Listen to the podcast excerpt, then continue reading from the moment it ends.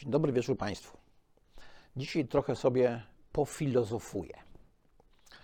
Będzie o Sokratesie, o Markuzem, o poprawności politycznej cancel culture. No i nie mogło zabraknąć w tym kontekście sędziego Szymona Marciniaka. Dzień dobry wieczór. Tu Gwiazdowski mówi. Robert Gwiazdowski. A mówi Interi. Zapraszam do swojego podcastu. Cóżeś ty Atenom uczynił Sokratesie? To chyba tak brzmiało pytanie postawione przez Norwida. No właśnie, co on takiego uczynił, że go zabili? Że kazali mu wypić cykutę. Sokrates sam nic nie napisał. Więc znamy go tylko z dialogów Platona. O Sokratesie pisał jeszcze Ksenofont, Arystoteles, ale to Platon uczynił go nieśmiertelnym. No i ten proces uczynił go nieśmiertelnym, że skazali go na śmierć. Takie trochę podobieństwa do drugiej słynnej sprawy, drugiego najsłynniejszego procesu w dziejach świata, e, czyli procesu Jezusa. On też sam nic nie napisał e, i to przez wyrok uczyniono go nieśmiertelnym. Sokrates oficjalnie to został skazany za deprawację młodzieży. No ale ta deprawacja polegała na tym, że on krytykował demokrację. Tę rozpasaną ateńską demokrację. Pod pozorem tego, że krytyka demokracji sprzyjała oligarchom w pewnym momencie, no po obaleniu oligarchów i Krytiasa, demokraci wymierzyli Sokratesowi wyrok.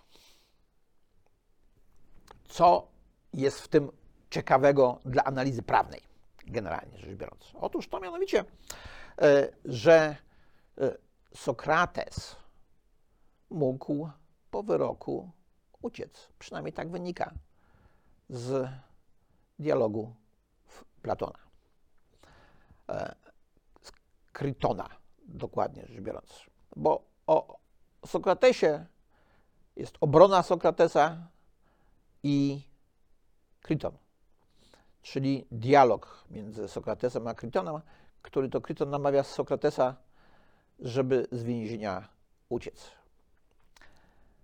Ta rozmowa dla idei państwa prawnego jest kluczowa. No, Sokrates mówi tak. Jak zgodziłeś się zrobić coś, co nie jest niesprawiedliwe, to masz to zrobić.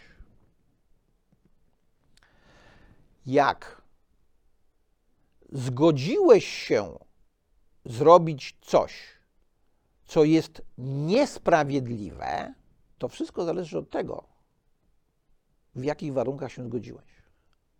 No bo jeżeli zgodziłeś się w sposób niesprawiedliwy, to znaczy pod wpływem jakiegoś błędu albo groźby, to nie musisz tego robić, nawet jeżeli jest to sprawiedliwe.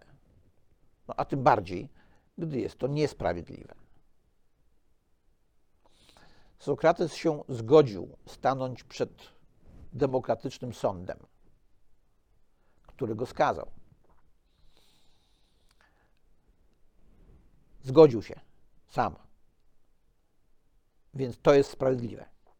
Bo jakbyśmy chcieli obalać wszystkie wyroki, które zapadają w mieście, jak tłumaczył Sokrates Krytionowi, e, no to byśmy mieli poważny problem. Zniszczylibyśmy miasto. A ja, Sokrates, nie chcę niszczyć Aten, mimo że je krytykuje. Ten proces i ten wyrok dla idei praworządności ma bardzo duże znaczenie. Zwłaszcza że o nim nie pamiętamy. Znaczy, pamiętamy, że go skazali, ale nie wiemy za co. Więc nie bardzo wnikamy w te drobne zagadnienia, drobne niuansiki. Unosi nas coś innego. To coś innego to pewnego rodzaju kultura unieważnienia. Ale zanim do kultury unieważnienia przejdziemy, czyli cancel culture, to wróćmy do tego, skąd ona się wzięła i jaki ma związek z Sokratesem. Otóż pewien niemiecki marksista, Herbert Marcuse, napisał kiedyś w takim e, zbioru esejów krytyka czystej tolerancji, której to tytuł nawiązywał w oczywisty sposób, w bezpośredni sposób do Kanta. Ale z naukami o moralności Kanta nie miał nic a nic wspólnego. Zwłaszcza taki esejik pod tytułem Tolerancja represywna. Na czym ona polega? Hm. Krzysztof Karen kiedyś to ładnie ujął, mówiąc o tym, że to jest taka tolerancja, która nie toleruje tolerancji tolerującej. I każe ją zwalczać. No bo normalnie zwykły człowiek to by uznał, że tolerujemy coś lub kogoś, nawet jak to nie pasuje do naszego światopoglądu, do naszego sposobu na życie, no, bo inni mają inny światopogląd, inni mają inne podejście do życia. Okazuje się jednak, że nie. Że jak ktoś ma inne podejście od naszego, jak na przykład Sokrates do spraw demokracji, to najlepiej go nie tolerować. Użyć zasady cancelingu. Czyli wyrzucić człowieka. No, w przypadku Sokratesa zrobiono to fizycznie. Dzisiaj skazuje się ludzi na śmierć cywilną. Ta śmierć cywilna ma polegać na tym, że mamy zapomnieć o kimś lub o czymś, nawet jeżeli wcześniej się z nim zgadzaliśmy. Wystarczy potknięcie w oczywiście mniemaniu tych, którzy coś za potknięcie uważają, e, żeby człowieka zgnoić. Doszło do tego, że na przykład w Wielkiej Brytanii ta koncepcja cancelingu jest uważana za bardziej niebezpieczną dla życia społecznego niż populizm, proszę Państwa. My epatujemy hasłem populizmu, e, uważamy, że to on jest bardzo niebezpieczny.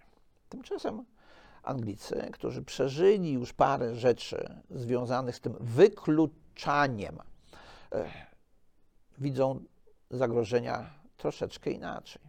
One są bardziej niebezpieczne. Dlaczego? Dlatego, że populizm poszukuje poparcia jakiejś większości, a do cancelingu wystarcza poparcie jakiejś mniejszości. Wystarczy, żeby ona była odpowiednio krzykliwa. Bo, jak pisał Markuze, to nie ilość, tylko jakość jest decydująca. No, u Marksa, do którego odwoływał się Markuze, ilość przechodziła w jakość, ale to, proszę Państwa, nieprawda. Ilość w jakość nie przechodzi. Czasami to jest tak, że jak mamy dobrą jakość, to potem zwiększa się ilość. No tylko, że jak za bardzo zwiększymy tę ilość, to jakość też się psuje. Jakość dzisiejszej debaty publicznej jest coraz gorsza. Kompletnie zapominamy o tym, czego uczyli nas starożytni filozofowie. No a zwłaszcza ten Platon ustami Sokratesa. Notabene nie bardzo wiemy, ile w Sokratesie jest samego Sokratesa, a ile w Sokratesie Platona e, jest samego Platona. Alfred Whitehead powiedział kiedyś, że cała filozofia to są w zasadzie przypisy do Platona. I jest w tym sporo racji. Mimo, że to Platon, a nie Markuze, uznawany jest przez niektórych za totalitarystę. To Karl Popper napisał kiedyś taką książkę pod tytułem Społeczeństwo otwarte i jego wrogowie. No, społeczeństwo otwarte to byśmy dzisiaj pewnie użyli określenia inkluzywne, e, a ten wróg to właśnie był Platon. Notabene na Marksa Popper powołuje się w swojej książce kilkanaście razy. Na innych filozofów piszących o wolności w ogóle się nie powołuje. Platon, wyjaśnimy to sobie od razu, owszem, był przeciwnikiem demokracji, tylko trudno odpowiedzieć sobie na pytanie, czy był już nim przed wyrokiem na Sokratesa, czy dopiero po. I jak bardzo się po tym wyroku ewentualnie zradykalizował, nawet jeżeli wcześniej może był przeciwnikiem demokracji. E, społeczeństwo totalne Platona ma polegać niby na tym, że mamy nie mieć własności, mamy nie mieć rodzin, no żon oczywiście, dzieci będziemy mieć, ale nie będziemy wiedzieć, że to nasze. Tylko nie my, nie lud. Ludu to nie dotyczyło, proszę Państwa. O tym pamiętajmy. To dotyczyło głównie rządzących, a nie rządzonych. Bo Platon widział duże zagrożenia ze strony rządzących. On uważał, że najlepiej by było, żeby rządzili filozofowie, mądrzy ludzie. E, potem uznał, że być może uda się nauczyć mądrości tych, którzy już rządzą. To mu się nie udało, jak wiemy z historii. E, niemniej jednak pewne rzeczy, o których Platon pisał, pozostały do dziś ważne. Ciekawostka. Współcześni fizycy powołują się na Platona, nobliści. E, ostatnio była nawet taka dyskusja wśród fizyków kwantowych, e, na ile u Rogera Penrose, noblisty przed dwóch lat bodajże, jest Platona, czyli tej idei. No bo Platon twierdził, że tylko idee są niezmienne. Wszystko inne się zmienia. Idee mogą być niezmienne. Idee, czyli pewnego rodzaju prawa. Tak jak prawa fizyki są pewne niezmienne. Jakbyśmy troszeczkę próbowali je zmienić, to by doszło natychmiast do kompletnej anihilacji nie tylko nas, ale całego wszechświata. E, są takie prawa, jak stosunek masy e, protonu do masy elektronu, które zmienić się nie mogą ani o jotę, żeby to, co jest, mogło dalej być. Prawa społeczne natomiast się zmieniają.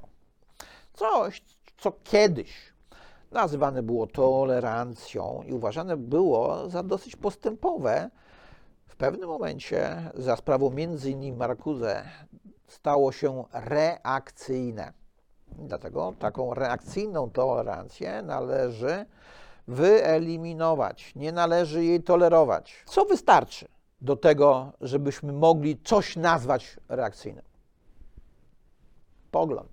I to często jakieś jednostki albo jakiejś małej grupy, grupeczki. Ostatnio doświadczył tego, proszę Państwa, znany polski sędzia piłkarski, obecnie chyba najlepszy sędzia piłkarski na świecie, Szymon Marcin. Wygłosił on mianowicie taki speech motywacyjny. Jak ważne jest dążenie do sukcesu. Notabene dobra mowa. No ale jak Sokrates. E, ta jego mowa została wykorzystana przez Mencena z Konfederacji. No tak jak krytyka demokracji Platona Sokratesa była wykorzystywana przez oligarchów. No i posypały się na Marciniaka gromy. Nie za to, co mówił, bo mówił mądre rzeczy. W fajny sposób. Posypały się gromy na niego za to, gdzie to powiedział. Wyciągnięto Mencenowi jego słynną piątkę.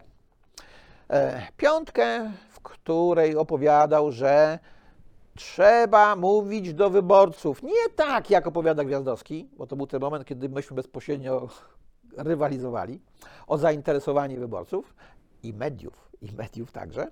Tylko, że nie chcemy Żydów, nie chcemy gejów, nie chcemy aborcji, czegoś tam jeszcze nie chcieliśmy. A, Unii Europejskiej i podatków.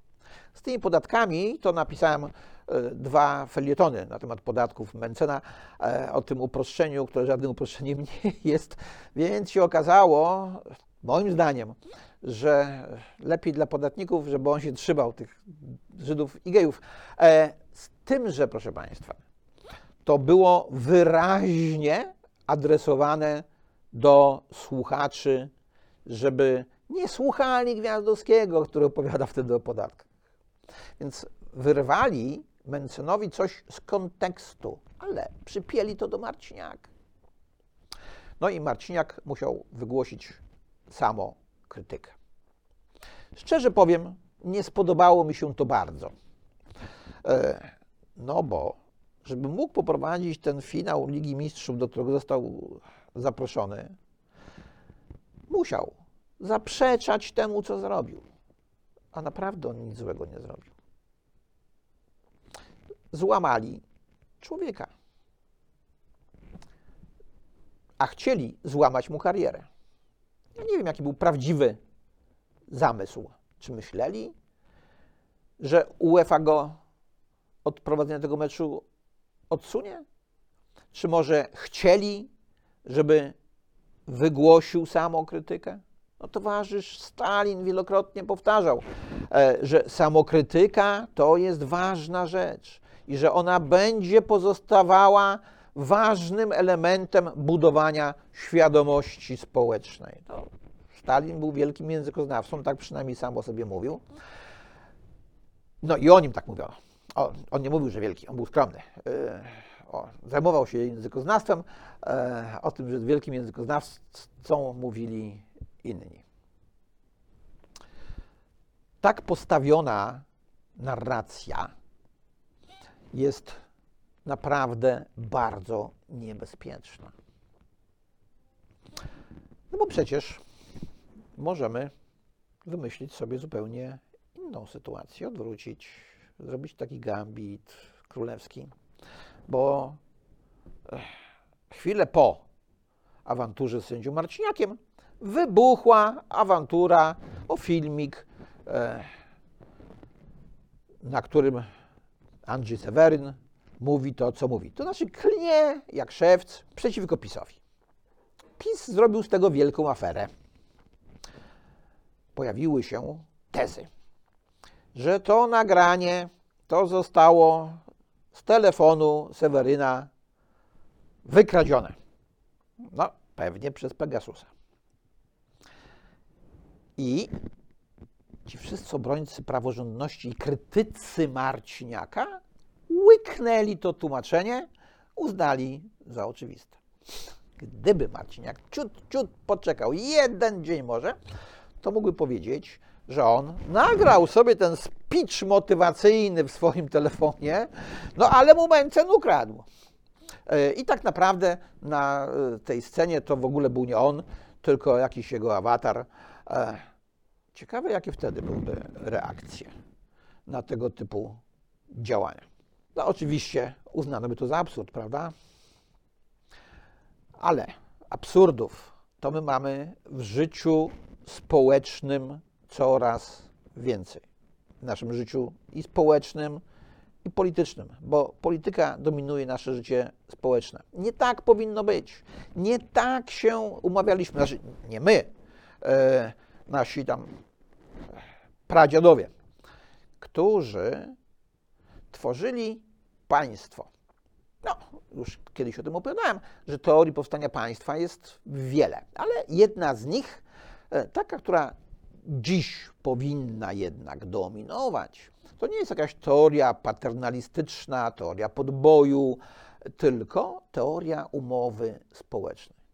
Ludzie się umawiają między sobą, że powołują państwo, tworzą państwo i powołują jakiś rząd.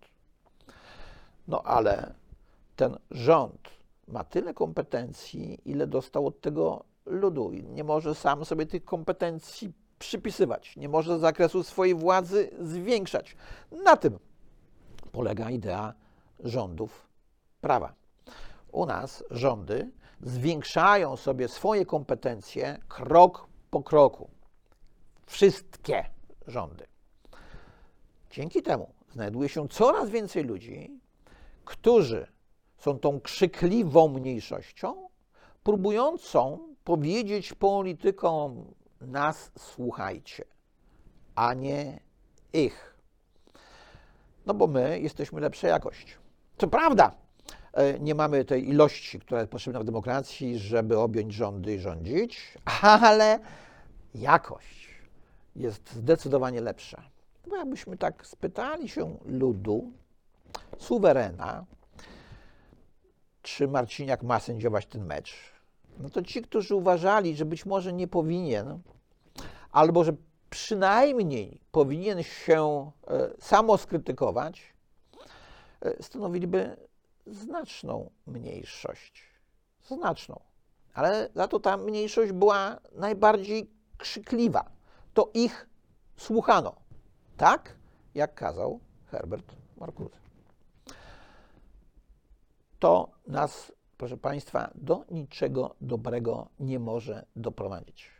Tak jak głupie przepisy podatkowe, o których już tyle razy tutaj mówiłem. Jeżeli skutek jest zły, to podstawa nie może być dobra. No chyba, że podstawa jakiegoś działania jest inna niż wynikałoby ze skutku. Skutek, w którym facet musi się samokrytykować, dlatego że zrobił motywacyjny speech na jakimś tam wiecu. No bo ktoś coś źle powiedział. Profesor Komorowski dzień po całej tej aferze stwierdził w jednym z wywiadów, że tak do końca koalicji z Konfederacją to nie można wykluczyć. Co prawda, większość polityków opozycji koalicję z Konfederacją wyklucza. Ale politycy mówią, żeby nigdy nie mówić nigdy. Więc tylko niektórzy mówią nigdy. No i co wtedy? I co wtedy, jakby doszło do takiej koalicji? No. Wracając do starożytności. Tam naprawdę jest bardzo wiele mądrych rzeczy, o których zapominają dzisiejsi prawnicy dokonujący wykładni prawa, o których zapominają dzisiejsi ekonomiści. No, wielokrotnie spotykałem się z tezą, że przecież w ogóle czytanie dawno zmarłych ekonomistów, e, taki przytyk do Adama Smitha, jest bez sensu. Prawnicy nie czytają Monteskiusza. Nie wiedzą, na czym polega monteskiuszowski trójpodział władzy. E, wszyscy klepią, że mamy monteskiuszowski trójpodział władzy. Owszem, trójpodział jest, ale nie monteskiuszowski. E, notabene twórcą idei trójpodziału władzy wcale nie był Montesquieu, tylko John Locke. Często zadaję takie podchwytliwe pytanie swoim studentom, bo przecież John Locke też podzielił władzę na trzy. Ustawodawczą, wykonawczą i federacyjną. Locke nie wyodrębniał w systemie angielskiego jurisprudence. E, czegoś takiego jak odrębna władza sądowa, czy odrębne sądy administracyjne. E, zrobił to Montesquieu, ale mówił, że sędziowie są ustami ustawy. Czyli nie interpretują przepisów dowolnie, tylko y, tak, jak zamierzał to zrobić ustawodawca. To nie jest dobre rozwiązanie w świetle naszych doświadczeń XX wieku i II wojny światowej. Wówczas nawet po niej, po tej wojnie, pozytywiści y, przestali być do końca pozytywistami, jak Kelsen czy jak Radbruch. E, niemniej jednak warto czytać, na czym polega trójpodział władzy, warto czytać, na czym polega ekonomia według Platona, Platona. E, ustami Sokratesa Platon daje jeden z pierwszych wykładów, na czym polega podział pracy i specjalizacja e, dużo, dużo wcześniej przed Adamem Smithem. Notabene zestawienie tej nauki Platona z tym, co pisał Smith, jest bardzo, bardzo interesujące i kiedyś Państwu jeszcze o tym coś opowiem. A dziś, zostając w starożytności, poza Grekami mieliśmy Rzymian. I uwaga, uwaga, uwaga. To do Rzymian odwoływali się ojcowie założyciele Stanów Zjednoczonych. Do Rzymskiej Republiki, a nie do ateńskiej demokracji.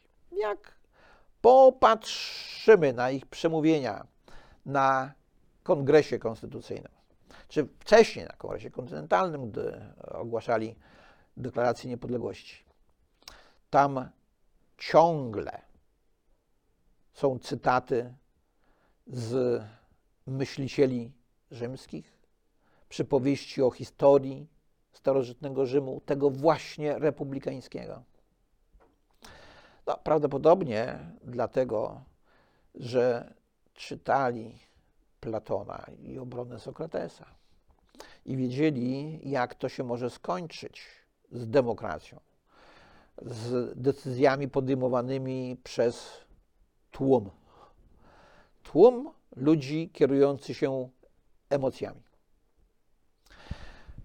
I w tym republikańskim Rzymie też pojawiły się u Cycerona rozwiązania, które gdybyśmy stosowali dziś, a które chwalimy,